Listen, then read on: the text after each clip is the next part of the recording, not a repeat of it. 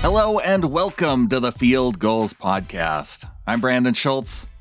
After the 28 to 21 win over the San Francisco 49ers on Sunday, Pete Carroll was up at the podium on Monday talking about what he expects from this Rams matchup, as well as providing some insights and injury updates. And let's start out with his comments on the Cardinals Rams game from this past weekend, which saw Arizona winning 37 to 20. It was a wide open game. Um, you know, the both teams were chucking it, and it, it, was an exciting football game to watch. Big plays on both sides, and uh, really the, the, Cardinals just kept on moving it and just kept kept making things happen.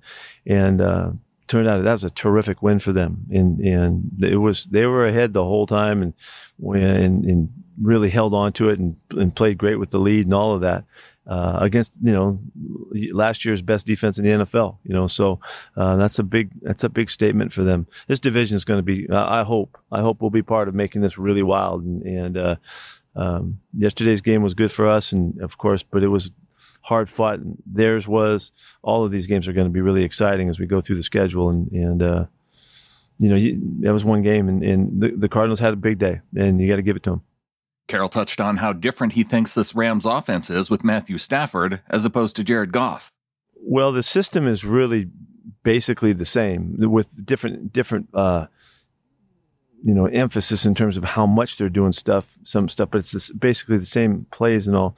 Um, you know, big, tall, hard throwing quarterback is what both those guys are, and and very similar in, in when you look at at the game. But uh, you, I think you can tell that the the coaches are really trusting uh, Matthew and really giving him a lot of latitude to throw the ball a lot and, and spread the field, and and uh, um, it's, obvious that, that that they really are excited about what what he contributes. You know, he, he's seeing a, a terrific scheme. Um, he's seeing excellent receivers. Uh, the pass protection, he's been sacked three times in four games. You know, he's, you know, that's quarterback's dream. So he's, he, they're off to a, a, terrific start and it looks really like a, it was a great move to get him. Yeah, I think he's uplifted their program, it seems, you know, and, and, and they're excited about it. And wrapping up his comments on the Rams, Coach Carroll spoke about the insight Shane Waldron has been able to provide about the McVay offense.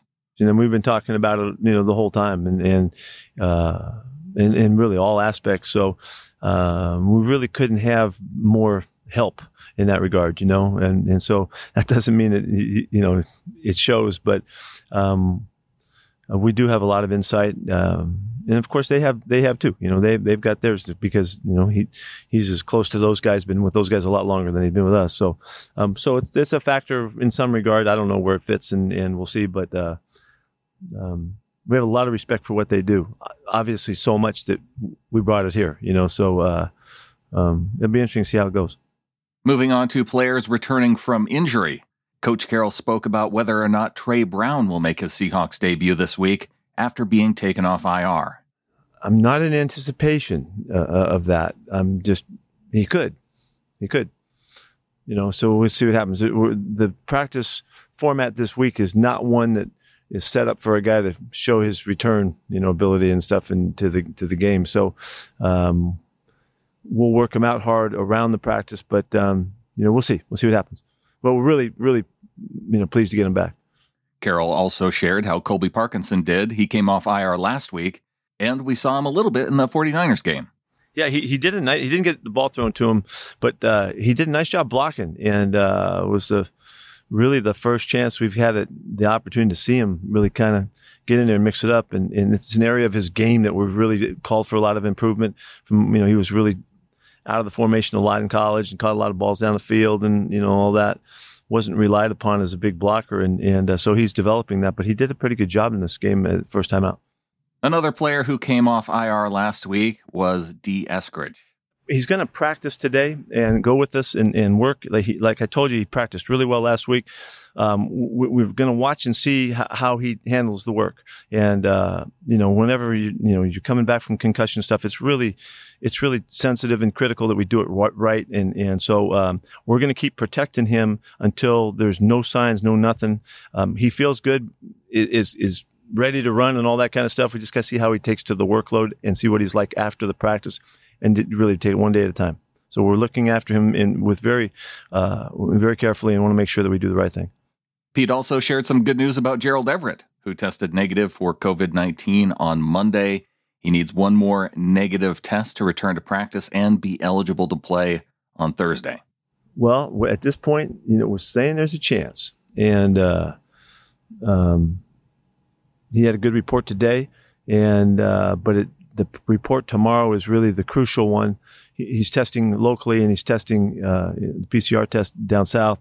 Um, so we'll we'll know more uh, tomorrow, and then it'll take another day before we'll have a chance to know if he has a chance.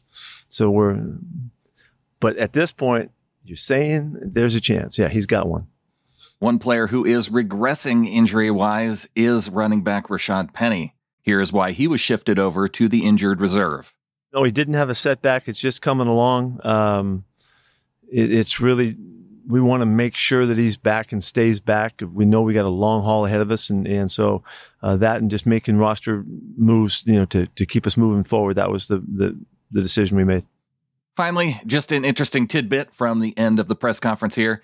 The Seahawks are currently around a 90% touchdown rate in the red zone, and they went 4 for 4 against San Francisco this last week. Here's what Coach Carroll had to say about why the Seahawks have been so successful inside the 20 on offense. Yeah, a lot of it is it has to do with the quarterback. If, if you watch, you know, and you look at the young quarterbacks trying to function down there, the elements that change down there um, make the game different. And and the teams are so good and, and they move so well. There's so little room for error down there that that young quarterbacks can can struggle in that situation. That's why you try to run the ball with those guys to keep them out of the throwing situations and as coverages change and concepts adjust and all of that. Um, so it does take experience and it takes it also takes playmaking ability, which you know, Russell's uncanny movement skills that give him another chance and another look at stuff is really, really hard to defend. And, uh, and then just just his experience, you know, and the the style of throws that he's good at, um, uh, and, and, us connecting that, um, knowing his receivers and what they're good at, because uh, you know mannerisms and characteristics of, of, individual players down there tend to stand out more so. Big receivers, you know, tough runners, uh, you know, guys that can get open, you know, in short areas. I mean, all that. There's they there's a lot of elements down there, and so uh, Russ just happens to be really good at it. He takes great pride in it. He's had great experience. I mean, I'd go all the way back to the first time we were in the red zone to win a game at the Cardinals in that opening game years ago uh, in his first game. You know, we we got I think we had three or four shots from the seven yard line or something like that, and uh, you know that's that's now I know, you know, when we get down there, there's a really good chance he's going to figure it out and find a way to get in the end zone, whether he's got to run it or throw it, or we got to run it to do it. And, and uh, he's just the best he's been. So there's a lot that goes into it. And because of the short week, we do get a Tuesday injury report. Unfortunately, Dee Eskridge did not participate due to his concussion. Running back Chris Carson also did not participate due to a neck injury. Darrell Taylor was limited along with Carlos Dunlap with his toe. DK Metcalf limited with a foot injury. But some good news Brandon Shell was a full participant, along with Jamarco Jones, Penny Hart, Jamal Adams, Benson Mayowa, Cody Barton, and Marquise Blair. Some players to watch for the Rams. Darrell Henderson was a limited participant, along with safety Taylor Rapp, tight end Tyler Higbee, and tight end Johnny Mundt.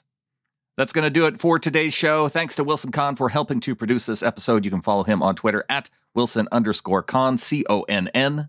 Be sure to head on over to fieldgulls.com. John P. Gilbert's got a salary cap article regarding the performance of Alex Collins, the unheralded player of the game for week four. John Fraley has that for you. So head on over to fieldgulls.com to check that out.